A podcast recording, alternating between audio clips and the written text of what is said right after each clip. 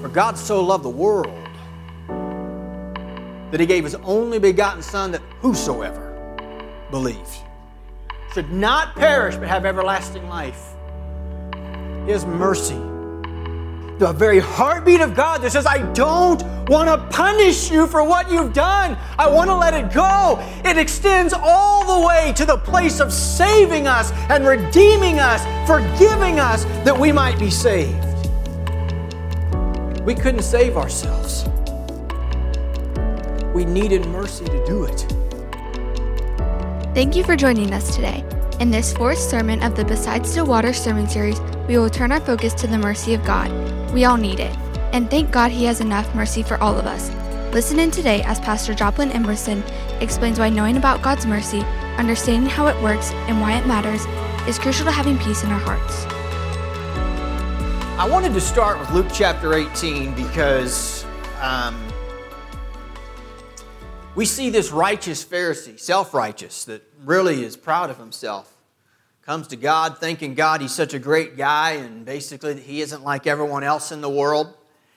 And then we see this tax collector that knows exactly who he is and simply is uh, it's too humble to even look up and ask anything of God.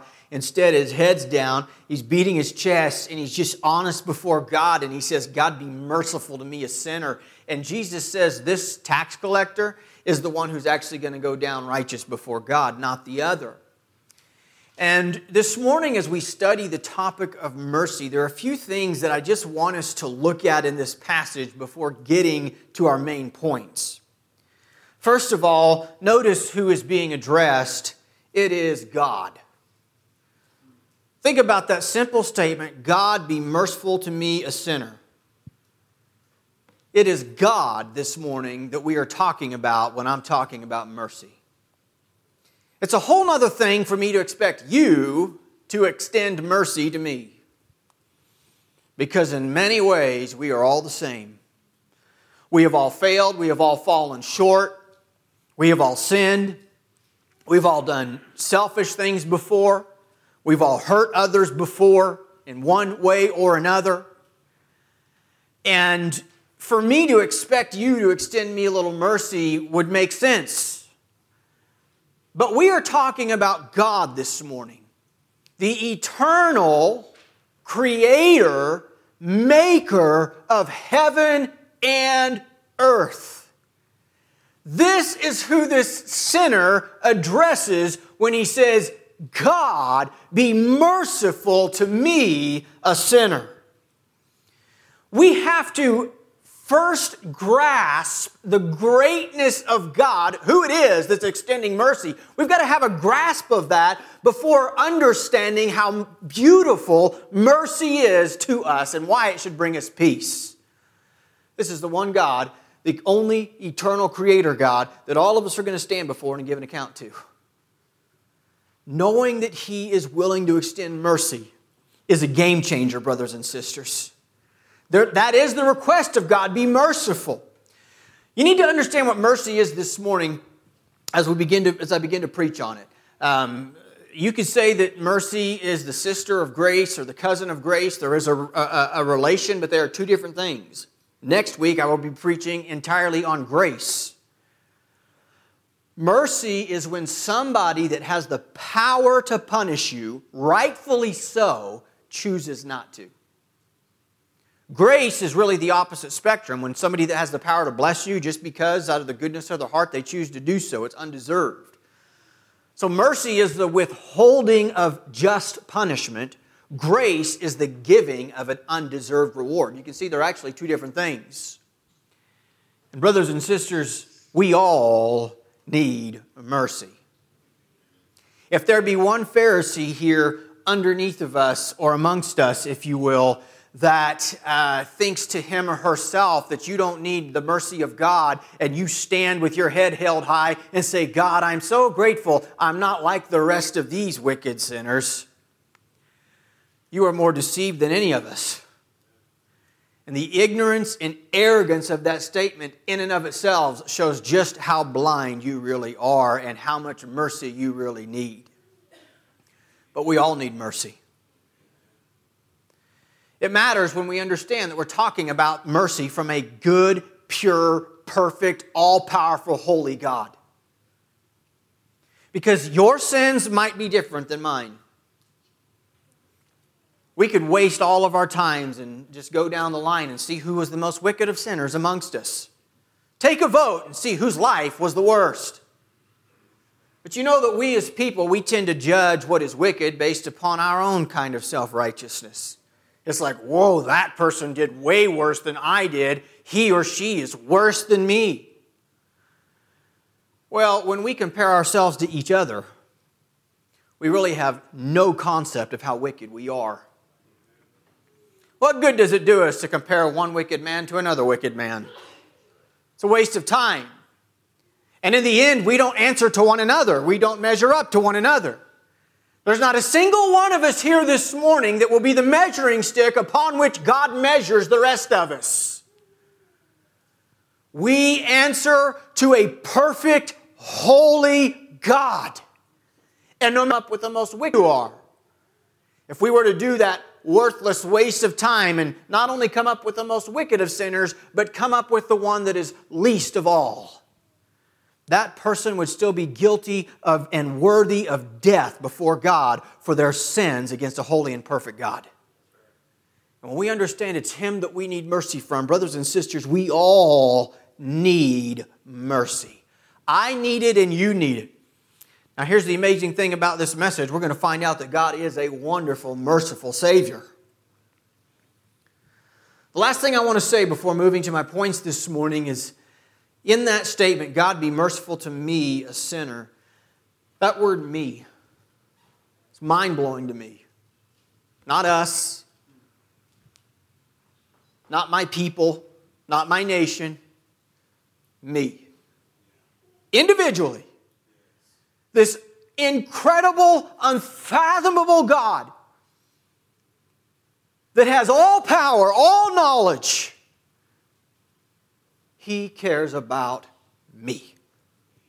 He cares about you.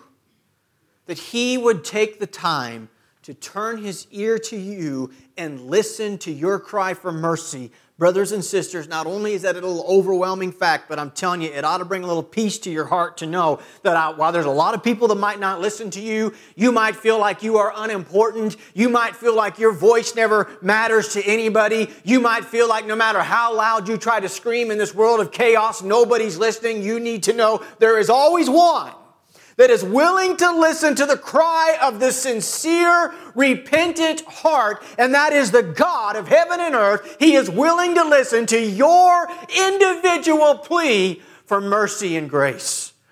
That's awesome. Man, that's awesome. I spoke last week about the, uh, the, the love of God. And to think that he would love an individual, that, that, that, he, that he cares for us like he does. And to think that he would listen to me, that he would listen to you, that he wants to. It's not like it's a nuisance to him. He desires to. In fact, one of the primary reasons that Jesus shed his blood and died on the cross was so that we could be forgiven and re enter, if you will, a relationship with God. So, this morning we're going to look specifically at the mercy of God. I want to share with you four aspects of God's mercy that will bring peace to your heart. Now, our first two are going to come from the same passage. We're already in Luke, so if you want to just back up to Luke chapter 1, we're going to look at verses 76 through 79. Luke chapter 1, verse 76 through 79.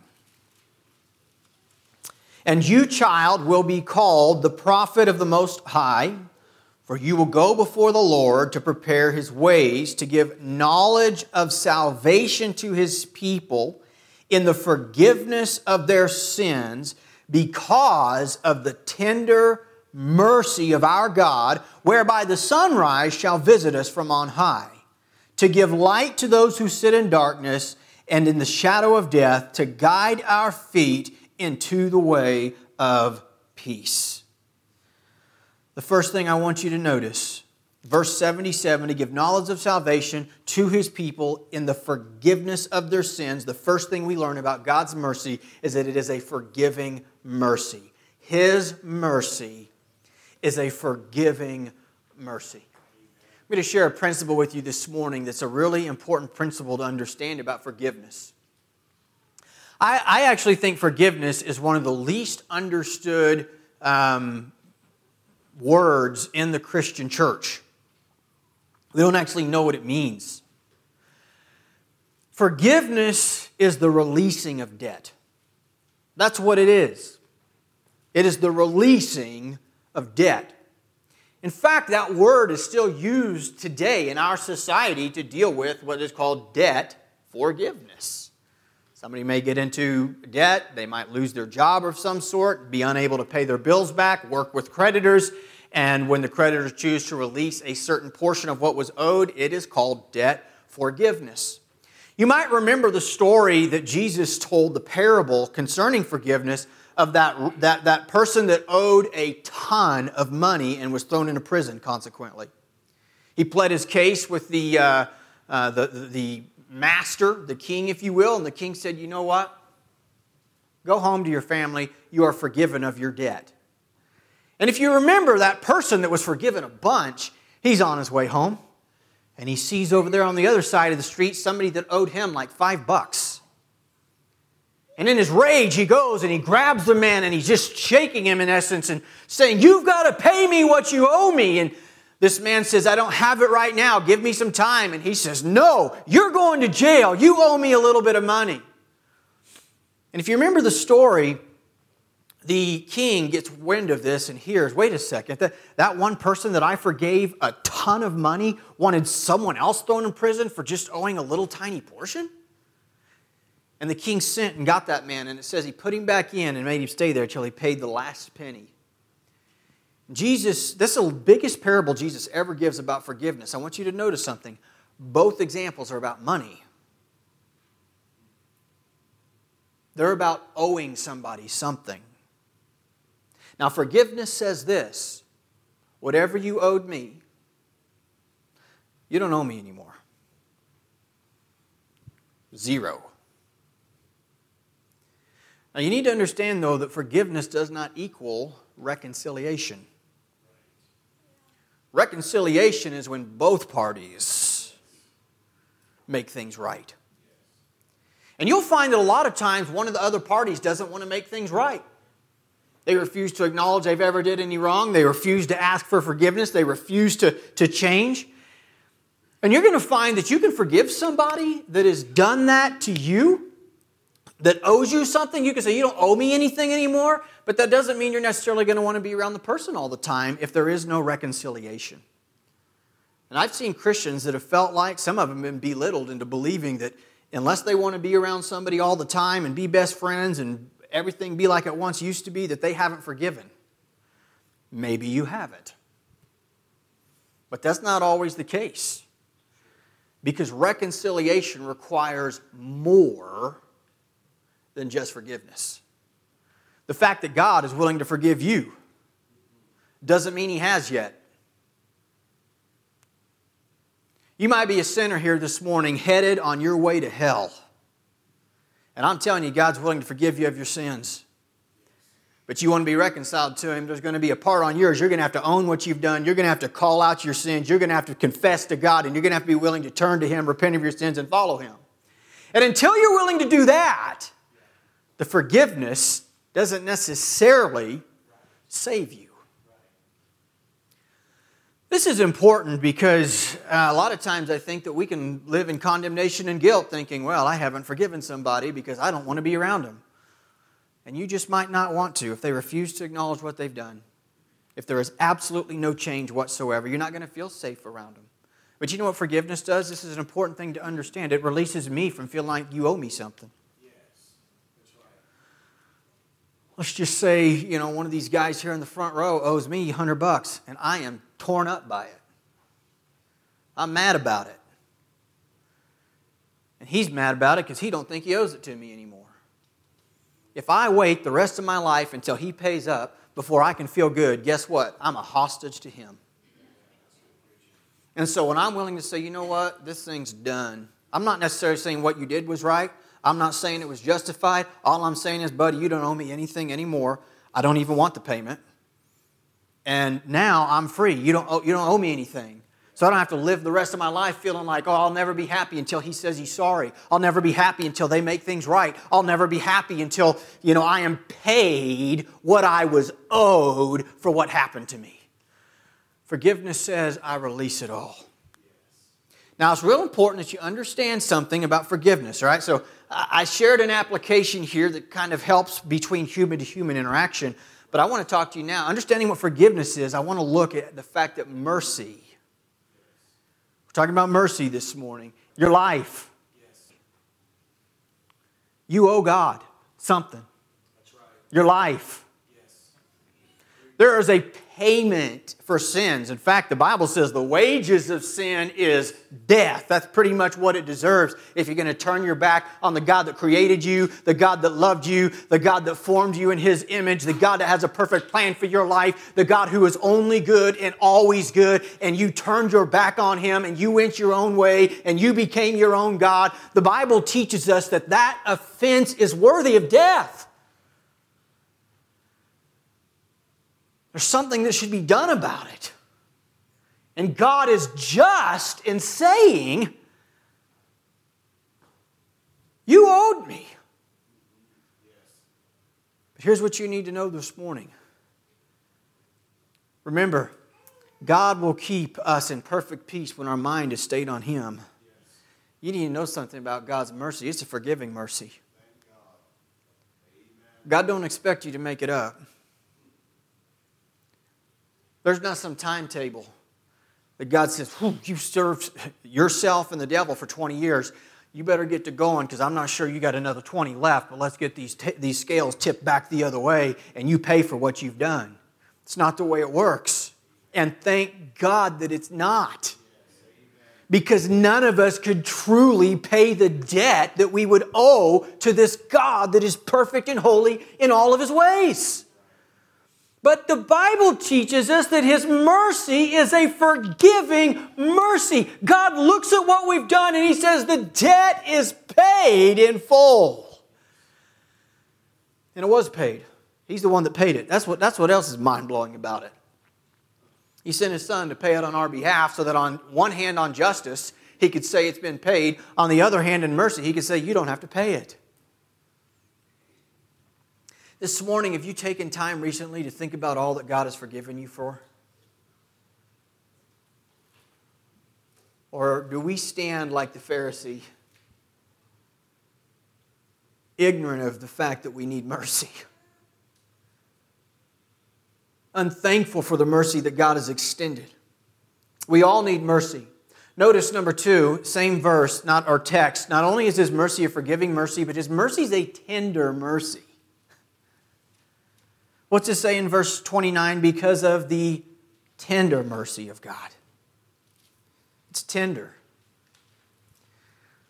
I think um, I, anyways, I can't speak for you, but I have a hard time sometimes picturing this powerful, almighty, omnipotent God being tender with wicked folks like me. I just have a hard time picturing that way soft and gentle.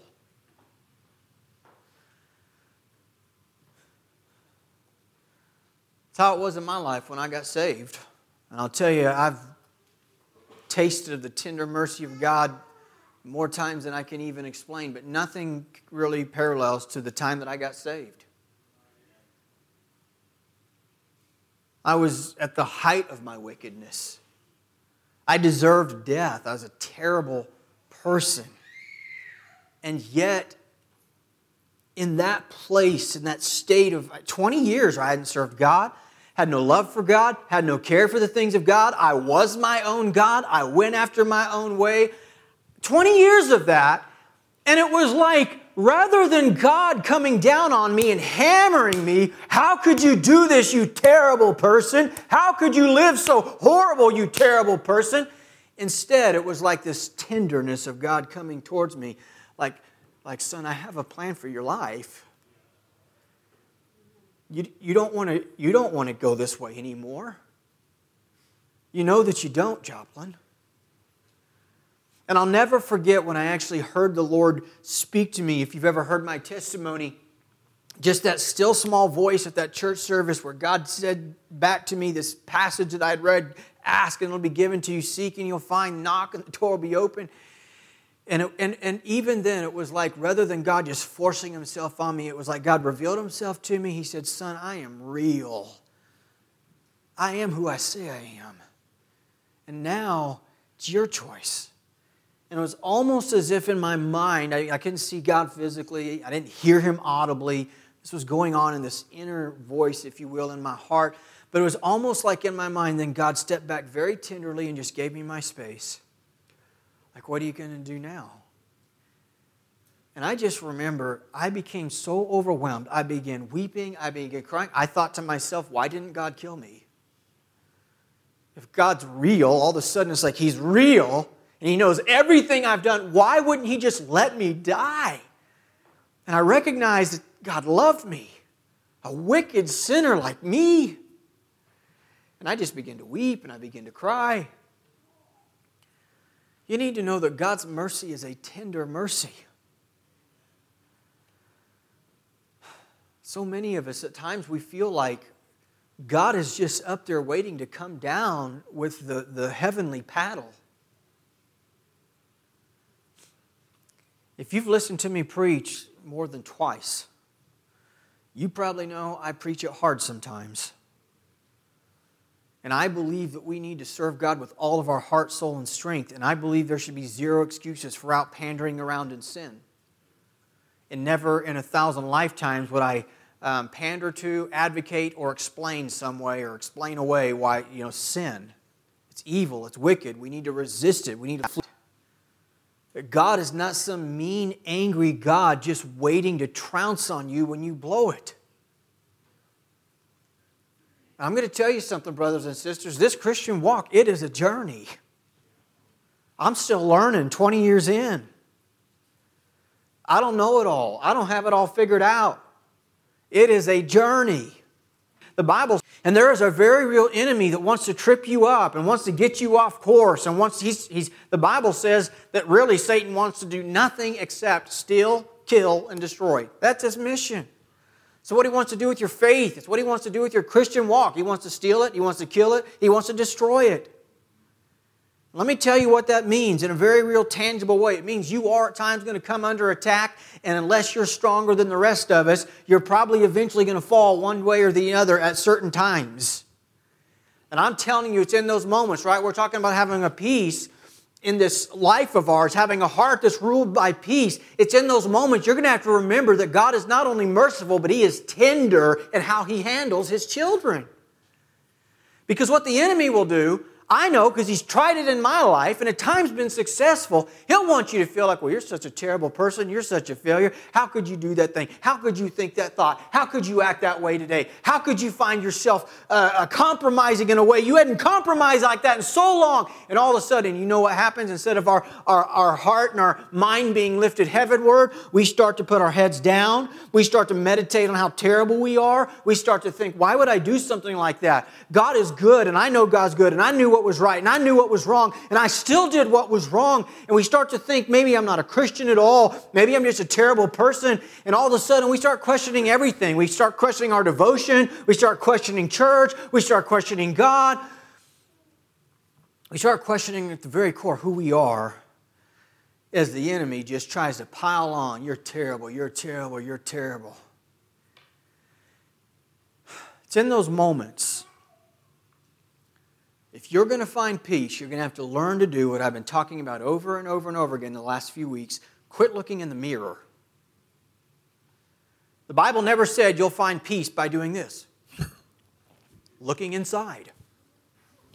In fact, the longer you look in here, the more disturbed you're going to be. It's just a fact. We got to look away and look to Jesus and recognize that I stand right before God not because of my ability to never need mercy. I stand right before God because God is a God of mercy and He's willing to forgive the debt. Because God loves me like nobody else has ever loved me, and He is tender with me. You need to know this morning no matter where you're at, no matter how hard you failed, no matter how far you feel away, God's mercy is a tender mercy. And if you need to meet with God this morning, you need to be restored to God this morning. You need to know God's not sitting up here just waiting for you to come so He can slam down that hammer and say, I told you so. He is a God of tender mercy, and He loves you, and He will deal with you tenderly because that is who He is. His mercy is a forgiving mercy, it is a tender mercy. Number three, let's turn to Titus chapter 3, verses 4 through 7.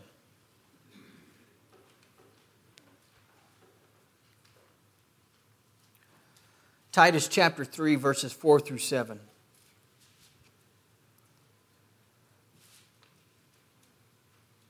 The last thing I want to say about uh, his tender mercy before moving on. God's mercy is so tender that he visited us. God's mercy is so real that he cares enough to come to you to where you are to speak to your heart individually. Do you imagine the President of the United States showing up at your house just to talk to you about whatever your specific need was? It's uh, something none of us would ever anticipate, nor should we. But God cared enough, not only in visiting us individually, but He sent His Son to, to live here and take on the form of flesh. He visited us to make Himself known to us.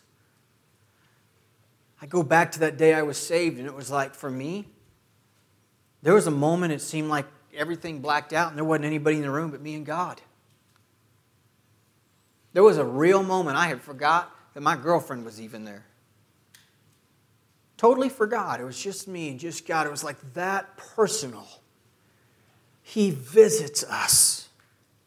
The third thing I want us to see this morning is that His mercy is a saving mercy. Look at Titus chapter 3, verses 4 through 7. But when the goodness and loving kindness of God our Savior appeared, notice he saved us, not because of works done by us in righteousness, but according to his own mercy. By the washing of regeneration and renewal of the Holy Spirit, who he poured out on us richly through Jesus Christ our Savior, so that being justified by his grace, we might become heirs according to the hope of eternal life. In verse 5, we see these words paired together He saved us according to His own mercy. His mercy is not only forgiving mercy, that's important. I need to know that whatever I owed, it's been released. I don't have to pay it back. I don't have to spend 20 years paying off the 20 years of bad living that I did. And the same thing applies as a Christian. You might have a bad week, you might have a bad day. You need to thank God that His mercy extends to His sons and daughters too. If He was willing to forgive us and love us while we were yet sinners, how much more is He willing to show mercy and love and grace to us as we are now His children? You need to know when you blow it and you have a bad day, when you find yourself sinning, you need to repent, you need to stop, and you need to get it right. But you need to understand something. You don't have to pay it back. God's not up there saying, all right, now the bank is this way. Uh, you're going to have to uh, pray for two hours the next three days in a row. You're going to need to get a good solid fast in and six consecutive church services, and we'll be square. God forgives. But not only does He forgive, He saves. This is a bigger word. Because you and I didn't just need forgiven, we needed saved. Saved from what, brothers and sisters? A devil's hell. You need to know that God saved us from a devil's hell. Never meant for us. Wasn't designed and created for us. But there will be a multitude of us, humans, that are there. And it's not because God's mercy wasn't strong enough to save them, but because they rejected God's mercy. Hell is not filled with people that God rejected. Hell is filled with people that rejected God. For God so loved the world that he gave his only begotten Son that whosoever believed should not perish but have everlasting life. His mercy, his, his, his heart, the very heartbeat of God that says, I don't want to punish you for what you've done. I want to let it go. It extends all the way to the place of saving us and redeeming us, forgiving us that we might be saved. We couldn't save ourselves. We needed mercy to do it. It still takes God's mercy today. There's no, there's no other route. All of us here, we can't decide that we're all going to get together and do a bunch of good deeds to pay off your wickedness so that you can go to heaven. You need mercy. That's what you need. And God's the only one that can extend it. You need His forgiveness. All of us do.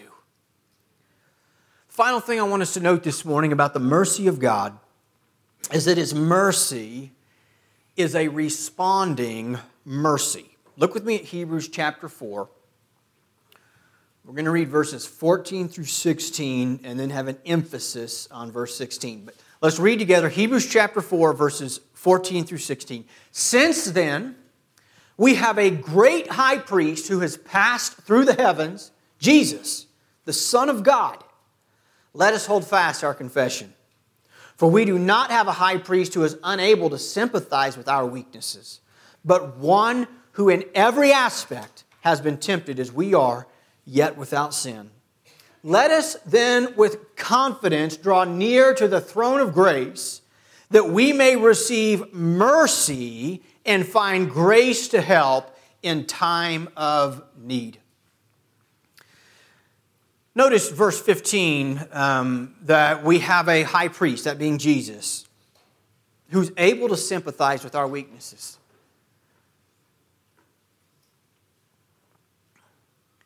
I want you to think about uh, what I'm about to share with you. It's kind of a deep thought this morning. We'll throw a deep thought in here. Earlier, I spoke about us showing one another mercy because we kind of were able to relate. Here we have the idea of sympathy, being able to truly relate with somebody because we've been tempted by what they've been tempted by. I would argue that unless um, you've been through a tragic death of a spouse while your children were still living in the home. That it's difficult for you to really know what that feels like.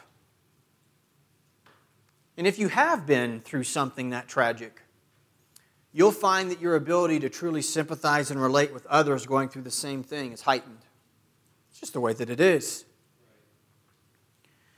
You'll find that if you've never had a child of yours turn and run the wrong way and run off into terrible living and terrible decisions, that you don't really know how to truly relate with someone else that's going through the same thing. Now, follow me here. We are actually able to relate according to what degree we have suffered the same thing. Now, consider this resisting temptation. You realize you never actually know how bad sin is and how bad temptation is until the point you're willing to give into it. If every time you feel like running out and sinning, you just do it, you don't really know what it's like to resist that sin. You have no idea how hard it can be to resist it. Until you've gone all the way of being willing to actually die. The Bible says to us that you and I have not resisted sin to the point of bloodshed. I'm going to tell you what I believe about that verse. Real important comma. Joplin believes this. It's my interpretation of the verse. This is what I believe about it. I believe that's actually a reference not to the cross, but to what happened in the Garden of Gethsemane. Luke, the, the Gospel of Luke tells us that Jesus' sweat became as great drops of blood. And we know that this was the worst of all temptations. It's the only time in his life recorded for us that he prayed. He prayed, God, if there's any other way, take this cup from me. Three times he prayed that. He didn't want to do it.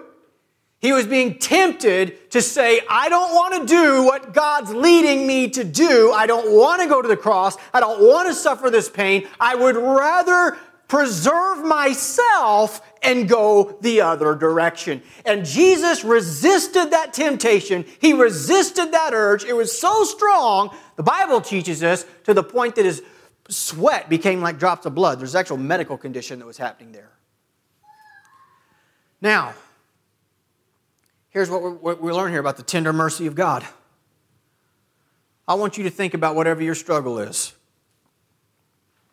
I want you to think about what your worst two or three sins is. The ones you have a really hard time resisting. I'm going to pick one of you to stand up and tell us what it is. No, I'm just, just kidding. Just kidding. But I want you to think about it. What is it?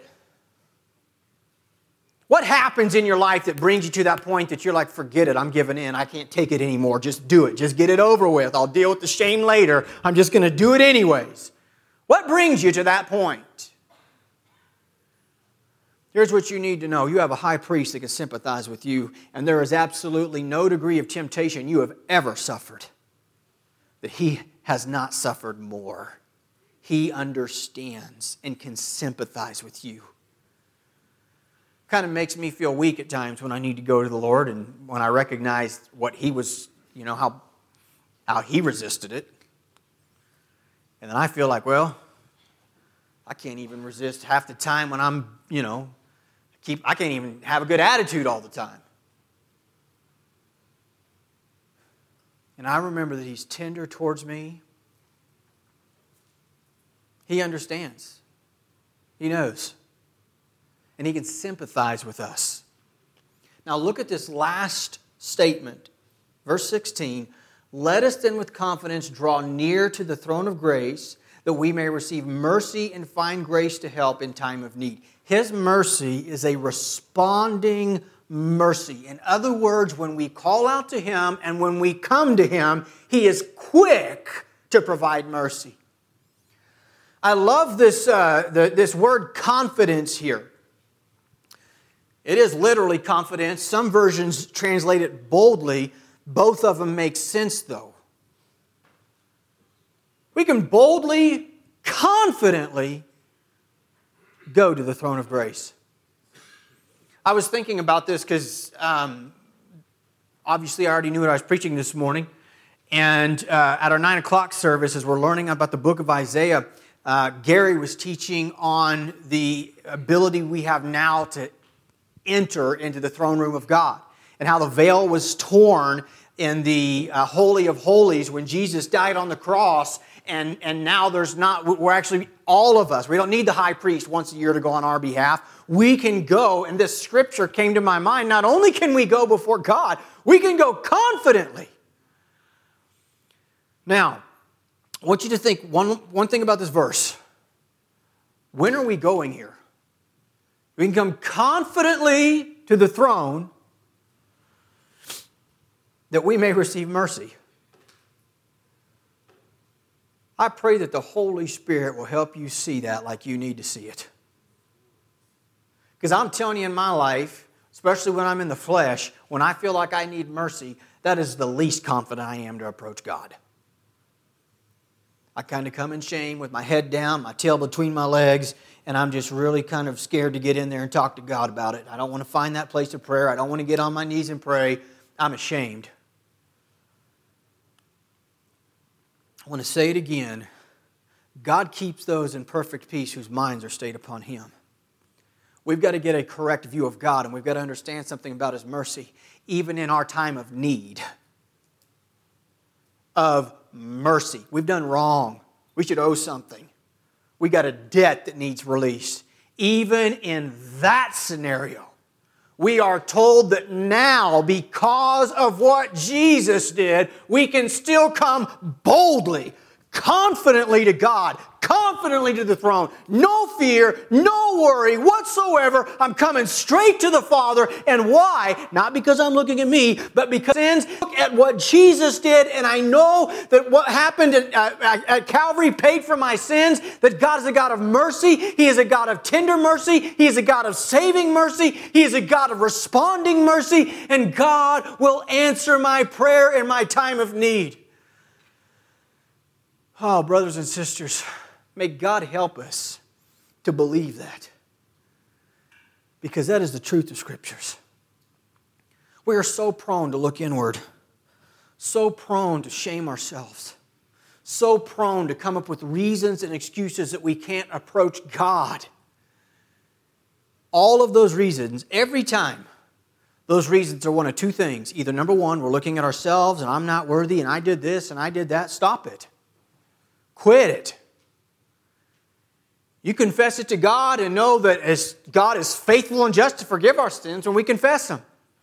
Stop majoring and spending all your focus looking at your weaknesses and your failures and your sins and your stop it. And start getting your eyes on Jesus. You'll find that when you get your eyes on Christ, it gives you perspective and direction to walk and move forward. You get your eyes on yourself, you can just, it's just like this never ending thing. When you try to fix this, and then this happens, and you're just constantly seeing the negative. God says, Son, daughter, you can come boldly to my throne. Son, daughter, stop trying to pay for what I have already forgiven. There are people here under the sound of my voice, you have spent your life trying to make yourself pay. You feel like it's the right thing to do. None of us want to be freeloaders. You feel like it's the right thing to do. What you did was so wrong, you ought to pay. I can't do more than I've done to just to plead with you to stop it and look to the mercy of God trust me, God's mercy is more than sufficient for you. It is more than sufficient for me. It is more than sufficient for all of us combined and all the people who have ever walked the planet. That we may receive mercy and find grace. Notice these words in our time of need. There will be a time of need. This passage is written specifically to us. This is not a passage written to sinners. This is not a passage written to unbelievers. This is a passage of Scripture written to God's sons and daughters. Let us draw confident to our Father's throne of grace in our time of need. Here's the blessed fact when we do, we will find the help that we need, we'll find the mercy that we need.